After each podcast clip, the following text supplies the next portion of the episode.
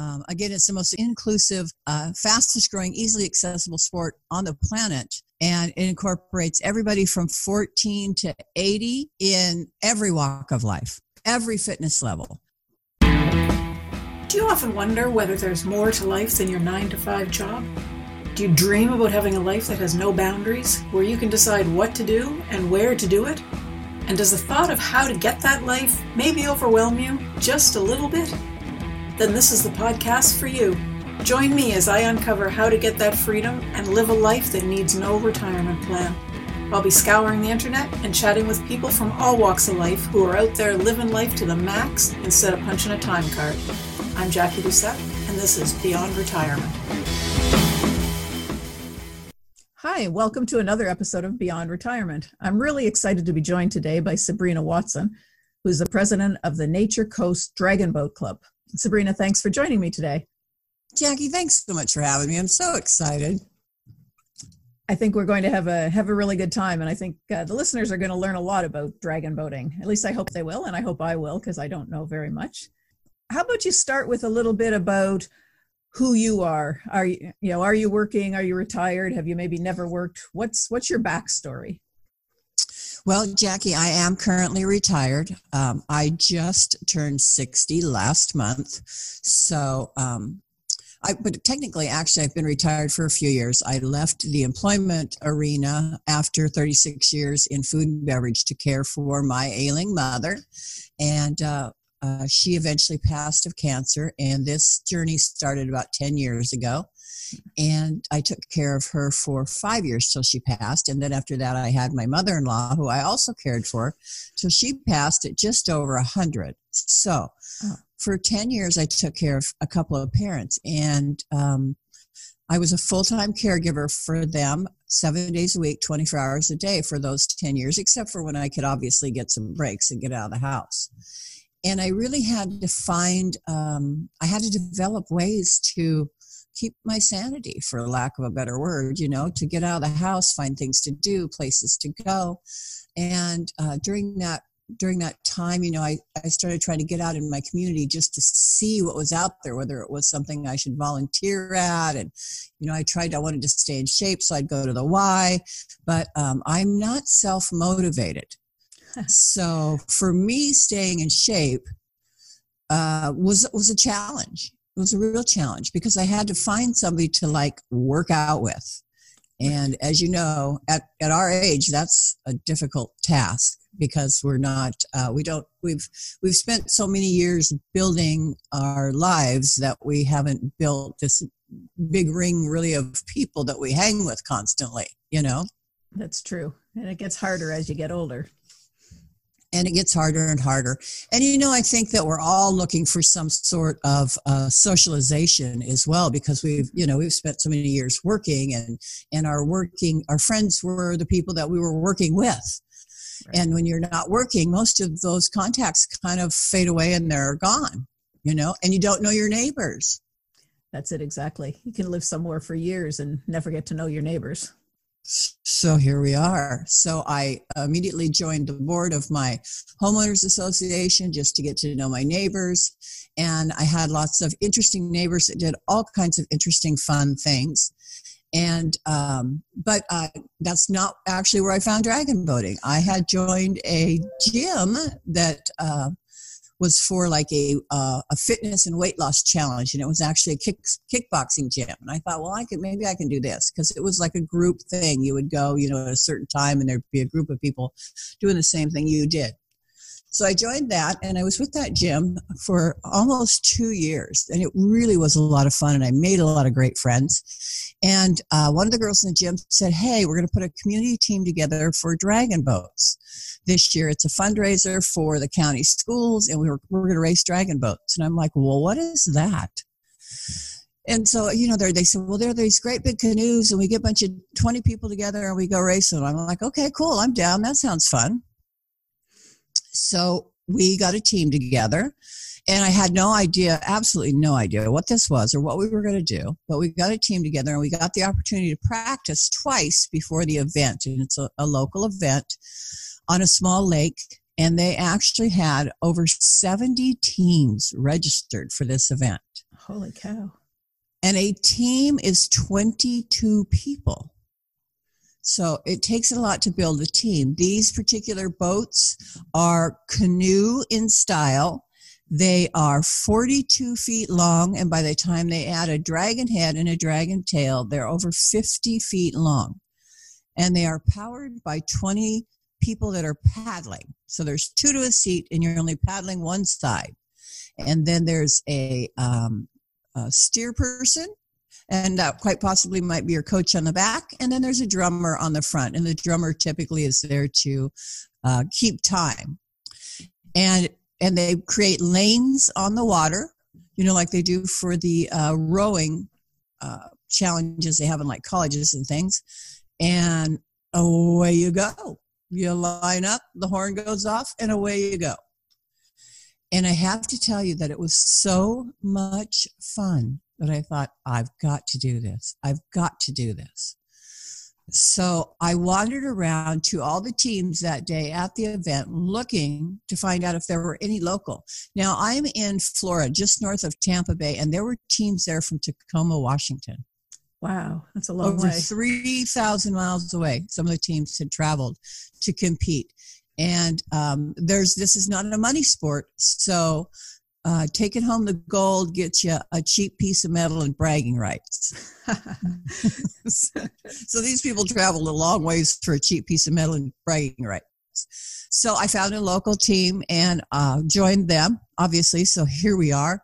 Ultimately became the club president, and uh, all of that is history. We have we are a team that has uh, currently about 35 members and we have a fleet of three boats.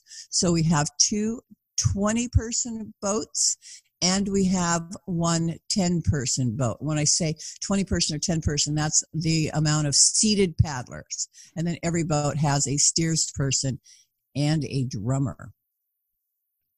Wow. So that's all you do you do you uh, in the club you train every day or every week or how how does things run now every club is very different um, like i said i'm slightly north north of tampa and we train three days a week um, monday wednesday evenings and saturday mornings but there are clubs in tampa and there are um, I don't even know how many clubs in Tampa and Orlando, but there are dozens of them. This has become a worldwide sport. It's the fastest growing sport in the world, and they are working to get it into the Olympics currently. Wow. So I think we'll be seeing dragon boat racings in in the Olympics very soon. So we train three days a week, but there are other teams even in our area that train seven days a week.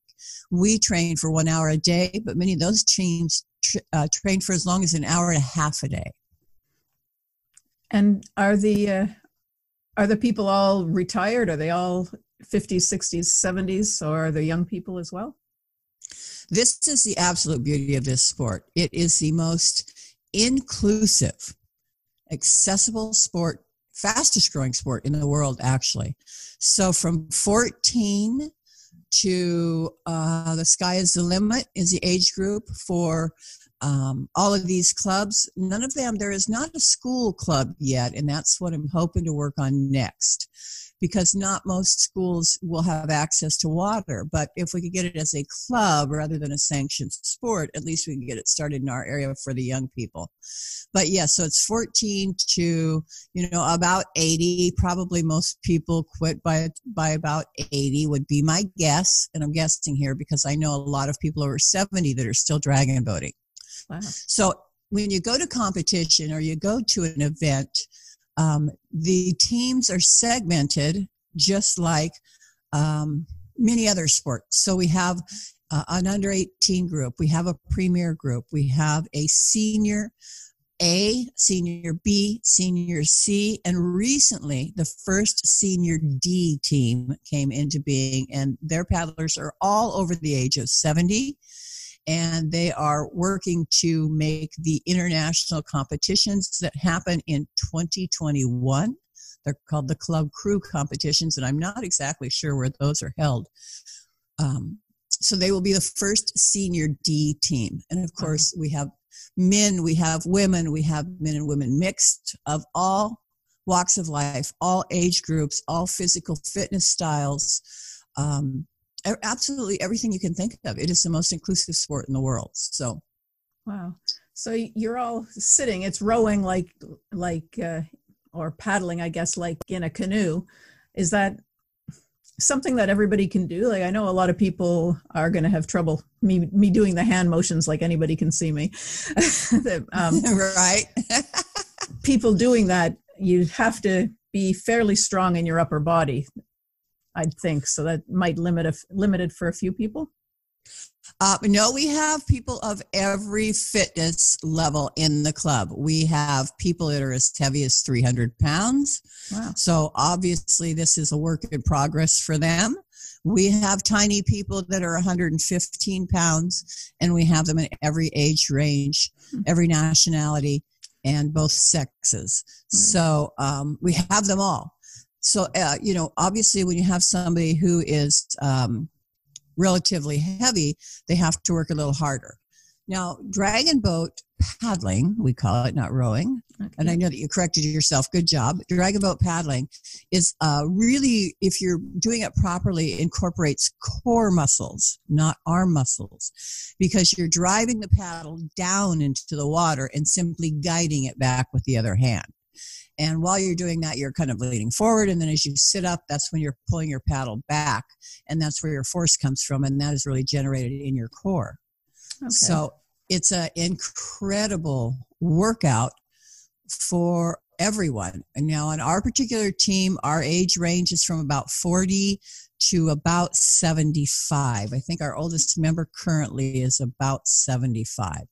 And um, the 75 year olds race. So on our particular team, you can be a member and not necessarily a race team member. We uh, build our race team based on invitation. So those people that just want to come get a good workout and um, stare at the sky, they get to come too.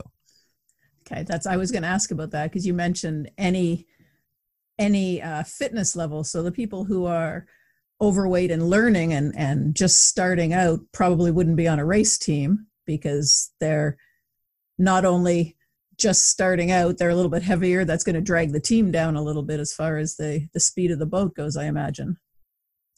And, and yes, that's true to a degree. Um, the 20 man boat, boat fully seated weighs about two tons. Wow. So they're heavy anyway. And they actually, because they're a, a 42 foot canoe for the 20 person, um, they actually have to be balanced very delicately right to left and front to back in order to gain maximum speed. Now, race courses uh, can be as short as 300 meters and as long as 2,000 meters. So, yes, we do have to even turn these boats sometimes in race courses. So, that takes some skill, obviously, that a lot of people, several people on the team have to learn and um, the weight has to be balanced very well to keep that boat from going over. And they do go over so in races. But we don't race in deep water. So in most cases if, our, if the boat goes over you could almost just stand up. But you know but but we are out in the lake you know and it could be a lake that's 10 or 15 feet deep. We are required to wear what we call a pfd personal flotation devices. You know all of the the safety requirements and measurements are there for the sport as well so is there someone that um, decides where you sit? Is is it all planned out for the for the boat? You're in a certain place all the time and everybody because you say you have to balance it front front to back left to right you're you're going to look at all the people and and lay it out that way Yes, actually, the coach does that. He does the race lineup, and even they do that even for our practices. Whoever is our steer person for that day has to set up the boat for the practice. And again, it's based on weight, but it's also built based on strength, ability, and skill. So typically, the front of the boat is going to have your lightest members of your team.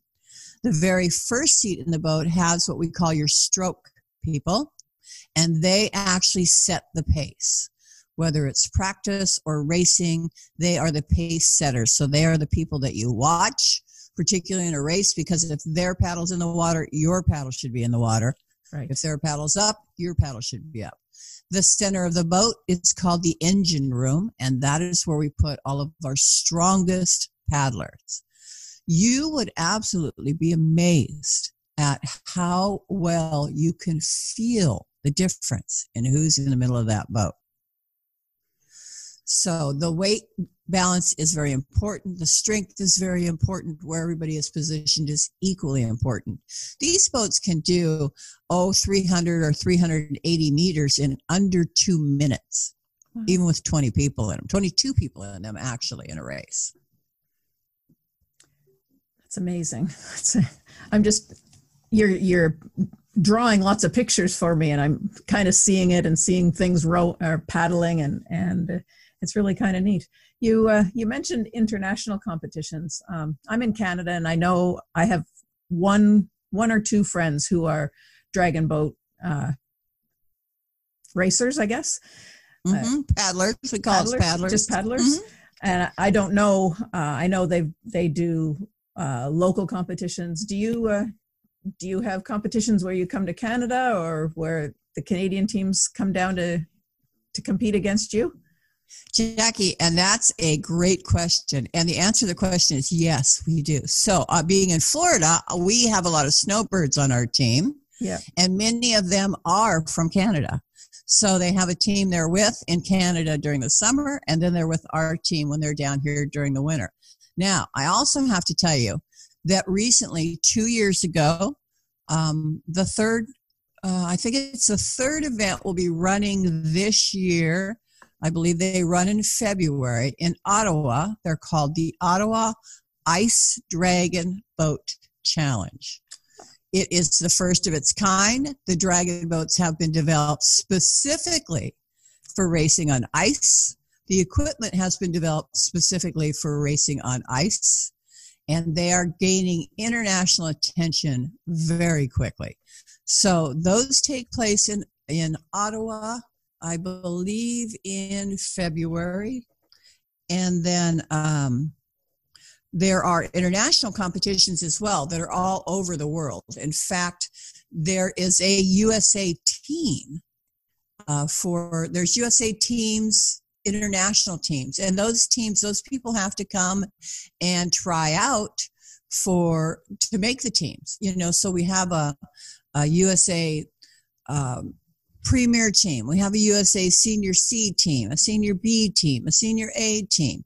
And uh, those races, those racers will go to the IDBF, which is the International Dragon Boat Federation races, and those are held all over the world.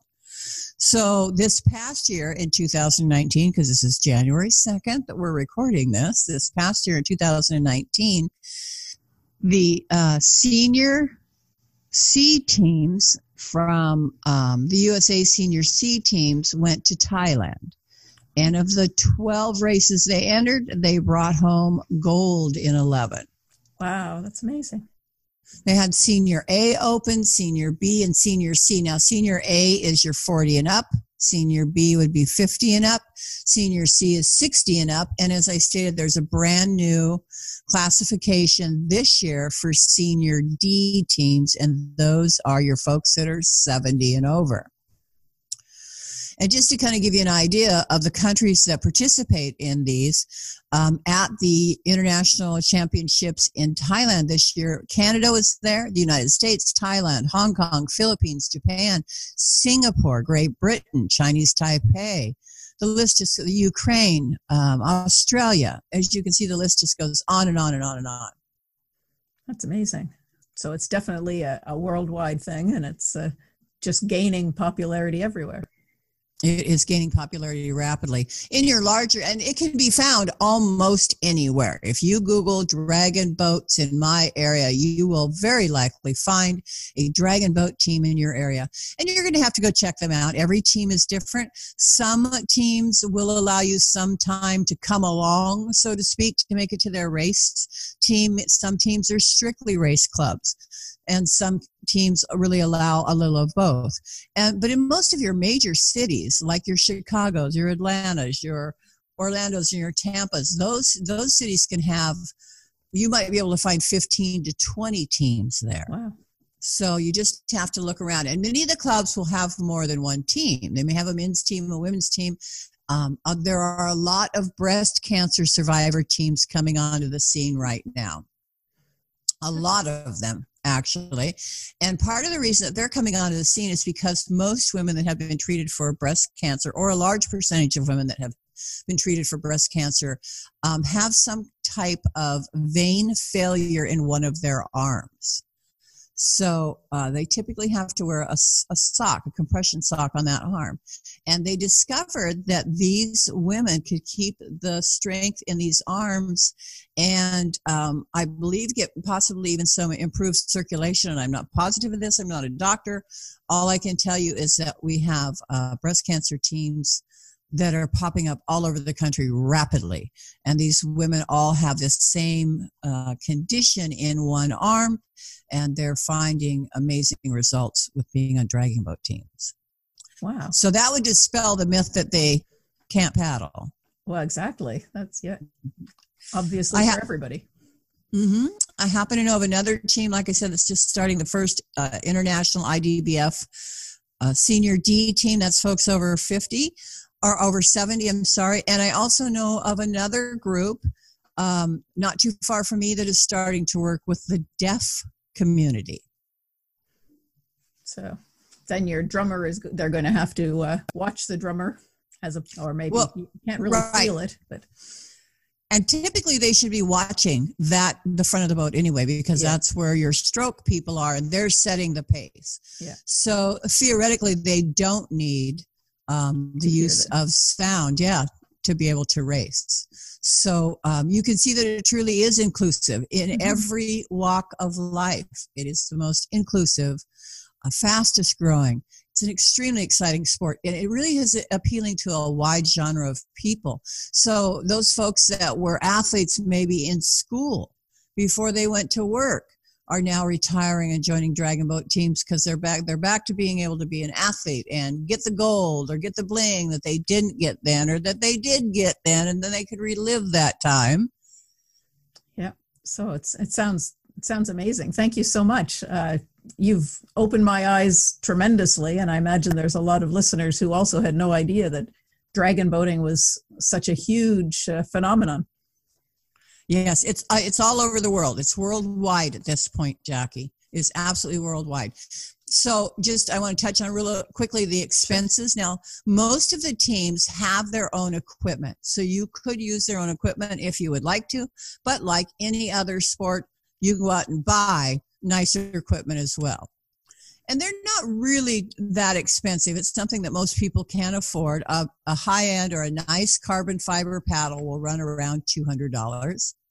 And then beyond that, you're just looking at your uh, PFD or your personal flotation device, and um, the style and the size and the type of that will vary. And those are typically around $100. So you you only really have two pieces of equipment that are required for your sport you can buy very nice equipment for about $300 and that equipment should last many many many years.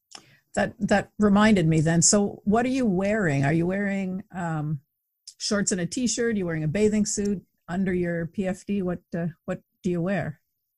It's typically shorts and uh, the women usually will have racer back um, jerseys, and the men typically have t-shirt style jerseys. And of course, like any other sport, our team has uh, we have our jerseys. You know, we have um, our practice jerseys and we have our race jerseys. We wear our practice jerseys. Uh, probably all over town more than we should because you know we're out three days a week practicing and you go places before and after and so we're in our practice jerseys a lot we have cool weather gear as well we do have cool weather shirts um, I know that everybody thinks that Florida doesn't have winter, and that's absolutely not true. we have winter. Our winter's just a little mild, but I have been on that boat in 48 degree weather. To some people, it might seem um, crazy if, uh, or warm, depending on how you choose to look at it. For us, 48 degrees is very cold. and, but spring or Florida is full of uh, springs. We have every type of water imaginable on the planet, from springs to rivers to swamps to lakes to oceans.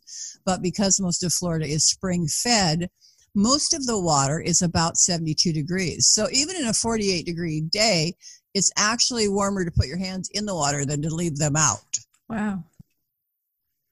You see, for water, I think uh, 72 is kind of chilly because that's the highest temperature our pool ever gets because it's not heated. So, yeah. Oh, see, that's as warm as your pool ever gets, huh? Yeah, because you're you're Canadian in Canada. Yep. Yep. Where are you at in Canada? Well, that's uh, I'm actually uh, just south of Ottawa, so I'm going to be checking out the uh, the ice boating. I think. Well, Bay, her name is Bay. She is the head of that event, and I know her. I have interviewed her for my show, Paddles Up, which focuses on dragon boat teams all over the world and uh, what they're got going on. Many of those teams are also nonprofit organizations as well. So they provide community services, they do fundraising, and they spend times in their community. Right. I was going to ask about that too, whether they were uh, for profit or non for profit or nothing. And there's that as well. There's all of the above. There's for profit teams, not for profit teams, and teams that uh, may not even be considered, you know, a, a team in in the paper, you know, world. Right. It okay. is completely a wide open sport at this point. And when I say wide open, um, just meaning that there's every variable imaginable because we're dealing with every walk of life imaginable. Um, again, it's the most inclusive, uh, fastest growing, easily accessible sport on the planet. And it incorporates everybody from 14 to 80 in every walk of life, every fitness level. So it's going to be that it's a perfect occupation or a perfect hobby for just about anybody, I think. And that's something that uh, a lot of people are going to be looking for is something to take up their time that's not going to cost them an arm and a leg something that gets them out of the house, get to meet people. I think that's a it's a perfect uh, opportunity for people to grow as they uh, as they get older. I think. Well, and you know that's the other part is that also our team, um, besides just being a racing team, we're also very social. So we do do a lot of things in our community, but our team gets together after practice every time after practice. And then on top of that, we create uh, local events where we get together as well. So our team is equally probably as much social as it is exercise and as it is competition. So you really have all those factors involved in your team. That's fabulous. Well, thank you very much, Sabrina. I think uh, I've run out of time for today. I I think we could probably talk about this for ages. I might have to uh, get in touch with you again and see how things are going. If uh, if someone wanted to find out more about dragon boat racing, uh, you've mentioned a couple of times just sort of looking in your local community. Is there is there a special way or a particular way that would be best for them to find out something? The best way for everything in 2020 is Google it. Wonderful. you know, well, you you can find us, however, in Citrus County at Nature Coast Dragon Boat Club on Facebook and Nature Coast Dragon Boat Club on meetup.com. So meetup.com is our actual club uh, site that we use for everybody to sign up for practices. So you may be able to find them on meetup.com in your area as well. But uh, if you Google Dragon Boat near me or Dragon Boat events near me, you will find them. They are literally everywhere. Perfect. Thank you very much. I hope you have a great day. Thank you, Jackie. Appreciate it. That's the show for this week. Thanks for joining me on this episode of Beyond Retirement. Once again, I'm your host, Jackie Doucette. If you liked what you heard, please go to wherever you listen to podcasts, subscribe to the show, review it, and leave me a five star rating. It helps me move up in the ranks and reach more people. If you've got any questions or comments, drop by www.beyondretirement.ca and leave me a short message. Thanks again for listening, and we'll chat again next week.